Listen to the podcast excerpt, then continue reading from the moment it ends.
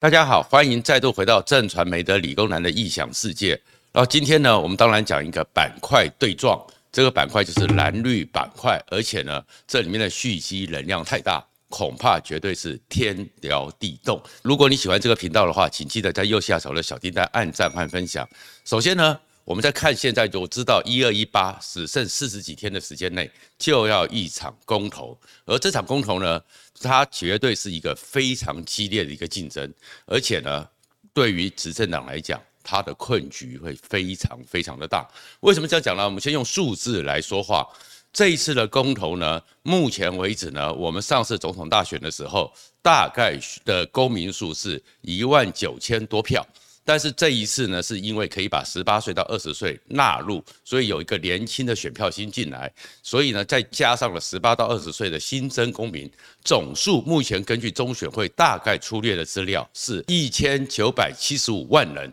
那根据民进党修过的公投法，所以有时候修法真的要小心，修完法如果不小心的话，你都会自己首当其冲，因为他们又把公投的门槛改了。改的是只要百分之二十五，所以呢，百分之二十五的话，一千九百七十五万票的百分之二十五，就大概是四百九十四万票。所以如果过了四百九十四万票，盖这四大公投都同意，那其实压力就非常大。这个时候，民进党就绝对一定要多于这样的一个票数，才能够把这个四大公投给压制下来。可是呢，困境在哪里？困境是现在我们从罢免陈柏惟的案子里面来看，泛蓝军里面这种以末代的潜藏能量太巨大了，他们这四五年以来憋死了、闷死了，所以他们现在在发泄情绪，而这发泄情绪里面最可怕的是，民进党要面对一个数字。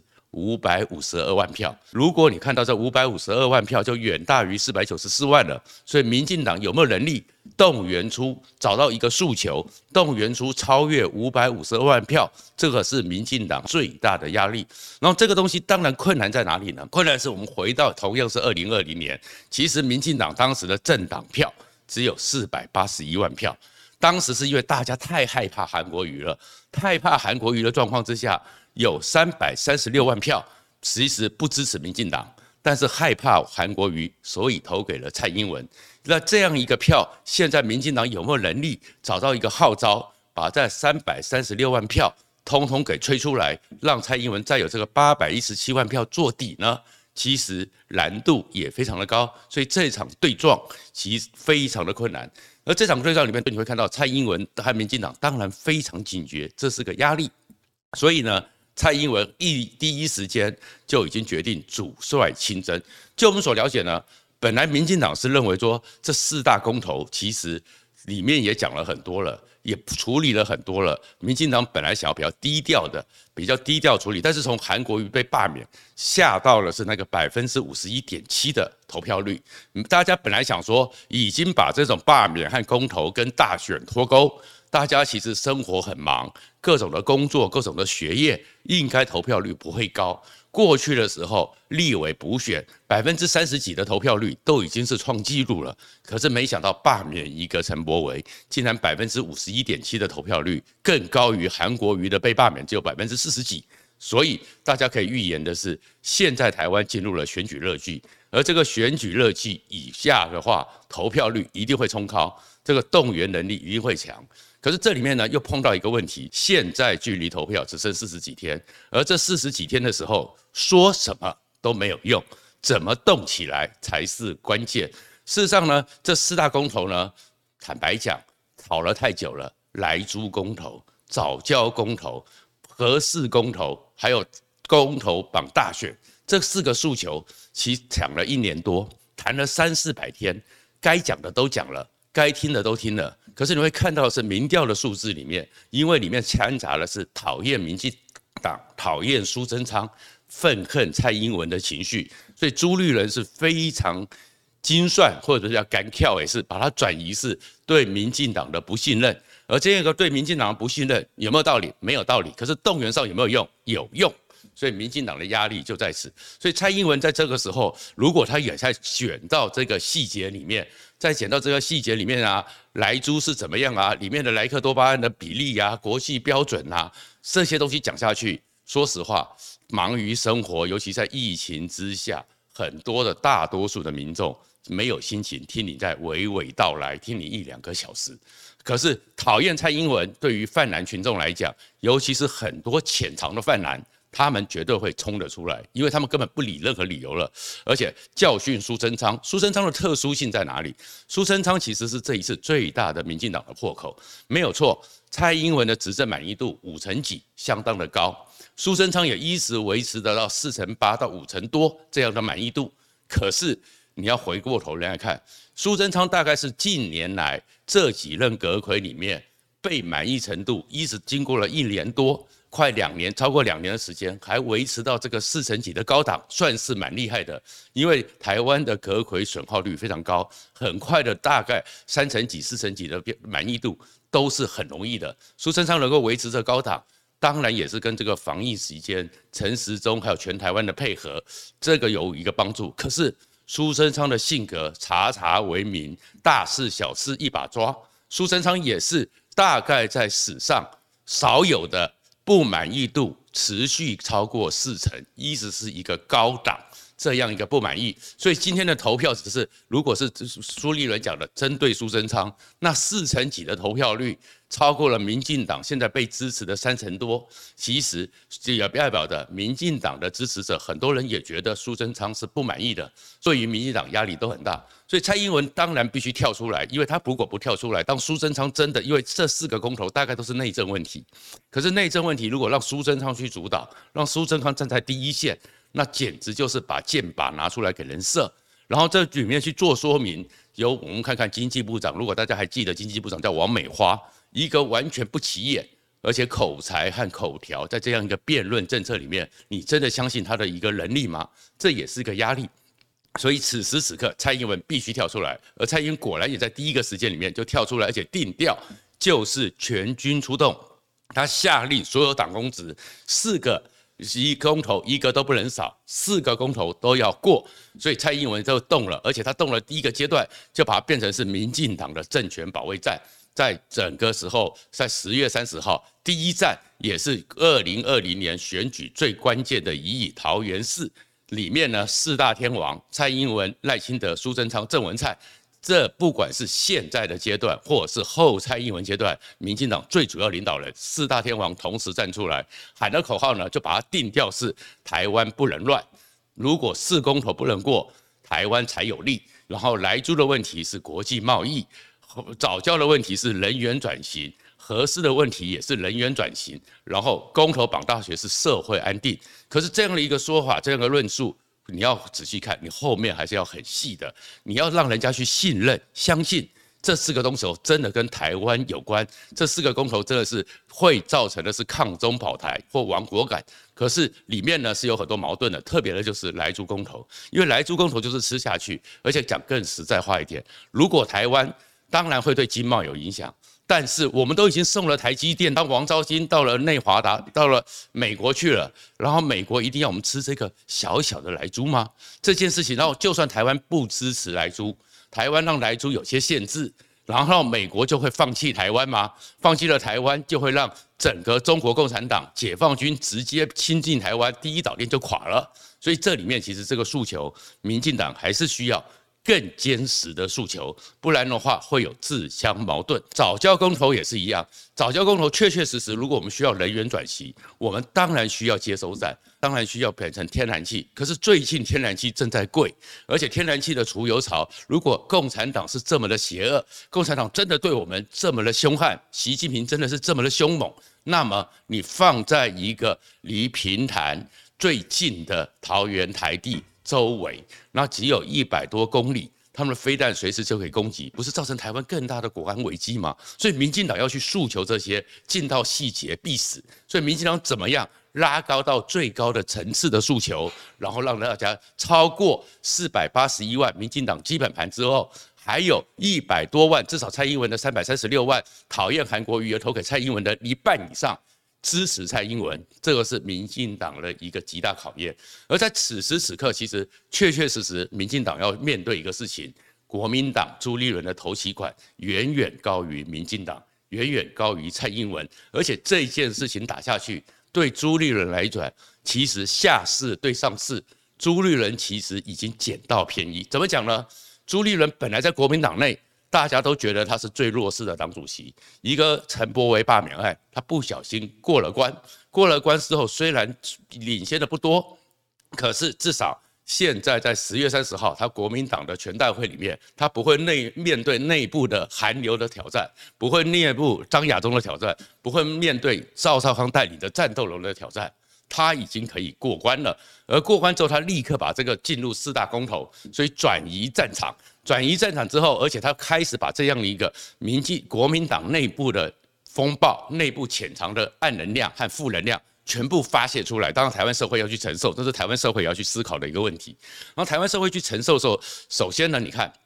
里面又出了一个事情：马英九缠讼十五年的三中案，终于经过十五年之后，第一审。马英九无罪，赵少康也没事。马英九无罪，赵少康没事，所以赵少康的中广也没事。那没事之后，这几年赵少康因为中广，因为三中闷在那边，压在那边，赵少康一定会利用这个时候，跟马英九一样，马英九马上出来说要消灭东厂当成功投的目标，赵少康一定也会非常的想要去发泄他这段时间因为三中案给他的闷气，赵少康带领的战斗来一定也要发泄，所以。朱立伦就利用这个状况之下，让罗志强战斗蓝的代表人物之一。然后罗志强呢，这段时间呢也还不错啦，他去练身体练得蛮好的，常常爬山。所以罗志强要去凯道，在现在有很多寒流要来的状况之下，要去夜宿四十九天。但是这个情况之下，朱立伦来讲，他的一个盘算，看他捡到了便宜是把战斗蓝的能量转移到街头去了。转移到凯道去了，所以你看很多战斗蓝也马上说要去呼应罗志强，那他们能不能撑多久，我们不知道。可是对于国民党内部来讲，战争就是和平，战场已经转移。第二个情况之下呢，是林维洲，林维洲现在刚好是秋斗，那秋斗的状况之下，又是从屏东开始一路北上，要一个行脚台湾，由南到北。那林维洲就跟着过去，那这样一个跟着过去，其实就是去串联。而这样一个串联之下的话，其实我们不要忘了，基本上台湾最大的县市长还是国民党的。在这个串联的过程中，在这样一个有蓝军基本群众的串联之中，朱立伦在随时下去，朱立伦也找到了一个机会。把十四个泛蓝县市长利用这个行脚的过程和说明的过程，可直接串接起来。然后朱立伦也用了四招，那另外一招是什么呢？号称要举办一二一八场这个乡镇说明会，这个看起来大家想说，你怎么可能短短四十几天？办一二一八场，只剩四十几天，那一天要三十几场，凭什么？可是其实他这个东西是取巧，这个朱立伦其实蛮力蛮奸巧的，真的是这样讲。为什么取巧呢？因为它叫做小型的说明会，而小型的说明会不要忘了，不到一年之后就是二零二零台湾几合一的地方大选。现在大家只在看六都市长，只在看县市长，可是最多的是什么？很多个上万个人想要去争取几千个那一种乡镇市议员、乡镇市代表这种地方基层选举，而这地方基层选举，在这个疫情之下，在这个经济低迷之下，在这种基础经济低迷的情况之下，没有发挥空间。那现在只要随便办一场，找几个人就说是一场活动，反正这个数量太多，遍地开花，你也算不出来。其实朱立伦宣称有三千个，只要随便公布个数字。大家也无从检验，可是这个东西就是你想要争取国民党提名，你想要去选乡镇议员的人，他们的舞台。所以国民党泛蓝的想要参选的基层人物，通通会投入，就变成是一个动员的力量。这等于是国民党重建组织力这样一个情况，而这个情况也会压制到现在正在旁边看戏，在那边偷笑的柯文哲，因为民众党要去抢六都。或去抢十四个县市长很难，然后民众党最多的能力就是去吸纳可能在民进党提名不了、国民党也提名不到、最后有一些有心从政的地方基层人员成为他们的县市议员的代表。可是如果今天国民党发动了在地方上这样一个舞台，反四大公投，推动四大公投的舞台，那那很多地方的人物都会挤进去，所以整个柯文哲民众党原来想要选、想要去收纳、想要去吸收的。这些地方人物比较偏蓝，但是又不跟绿中间就是浅蓝浅绿的地方人物都会去抢这个舞台，因为这是唯一的舞台，所以柯文哲民众党的影响力和扩张力其实也受到压制。然后朱立伦还有第四个关卡，他让费鸿泰和陈玉珍，因为他们是立法委员，立法委员在立法院当然有职权，他们就要在这四十几天持续的发动，要求苏贞昌，要求王美花，要求陈吉仲。到立法院进行各种专案报告，捆绑他们没办法下乡去做说明，所以这样子东西对于苏贞昌讲说，每一场都要到一百次说明会，他要领军带着内阁下去跟人民做清楚的交代，这个的行程都会受到干扰。不过说国民党永远的问题是什么？好的战略，但是没有真正的战绩。所以虽然朱立伦想了这么多，我也来分析一下，朱立伦有办法吗？有能力让国民党真的照他们说四套剧本能够演得出来吗？首先，第一个是啊，我们知道国民党的状况就是，你要他们在天寒当中，国民党在全台湾各种抗争活动里面最有名的就是不动逃，撑不久。上次的时候，在二零零四年那个三一九枪击案之后，隔两天开会完票之后，连战一气愤，带着宋楚瑜就冲上凯道。可是冲上凯道第二天早上，国民党这些养尊处优的人要回家去洗澡，全世界一看都笑翻了。哪有抗争还记得要回家洗澡的？他们当然说是要去接见国际媒体，可是国民党就是永远脱不下西装。那脱不下西装，你要他们真的在那边睡四十九天，国民党有几个人撑得到？包含当时红三军的时候，也不是国民党的人撑得到。所以四十九天非常艰困，凄风苦雨，最近的冷风又冷，然后又这个状况，而且最后的时候，我们不管是二零零四或二零零六，国民党在凯道上的活动都被人家戏称叫做凯达格兰夜市，因为到最后的时候，就是那边卖小摊吃的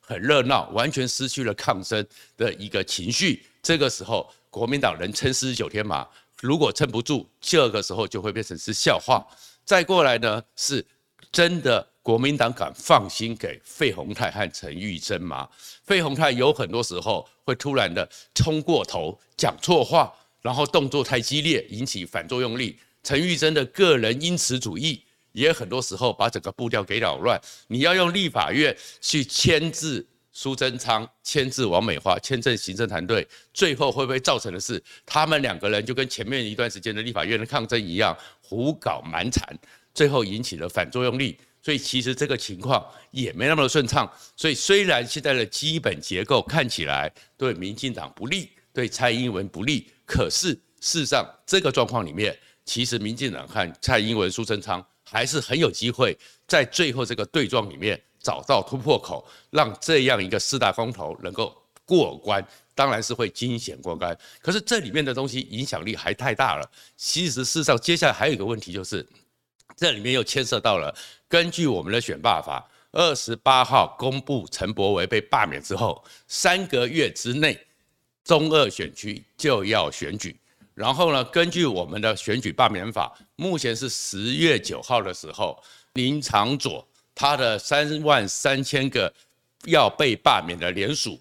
已经送到了中选会，中选会有四十天的查核，所以是十一月十八号。十一月十八号，如果中选会公布说这国民党钟小平等人送过去的三万三千个要罢免那个林场所的联署过关，那这样子就是在二十天到六十天之内要举行罢免投票。那现在要不要把这个中二选区的补选？林昶佐的罢免，还有四大公投合并在一二一八，变成是一个严肃的考虑。因为如果这样一个情况之下，就毕其功于一役，不要打三次仗，打三次仗社会动荡，社会耗损，社会资源太多。但是如果集中在一起的情况之下，这个是蓝绿的对决，而这蓝绿的对决里面，对于林昶佐他几乎没有发言的空间，因为完全在这结构盘里面。对于中二选区，不管民进党提的是谁，也没有发言空间，也被挤压。这完全是一个非理性的政治板块的对决。那对他们两个人是好是坏，也要去评估。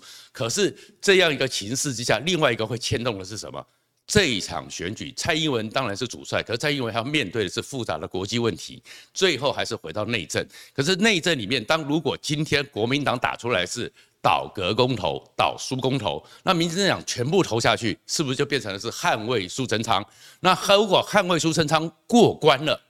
那苏贞昌被捍卫住了，所以苏贞昌就理论上他的行政院长就可以继续做到二零二四。可是苏贞昌这样一个继续做到二零二四之下，那郑文灿怎么办？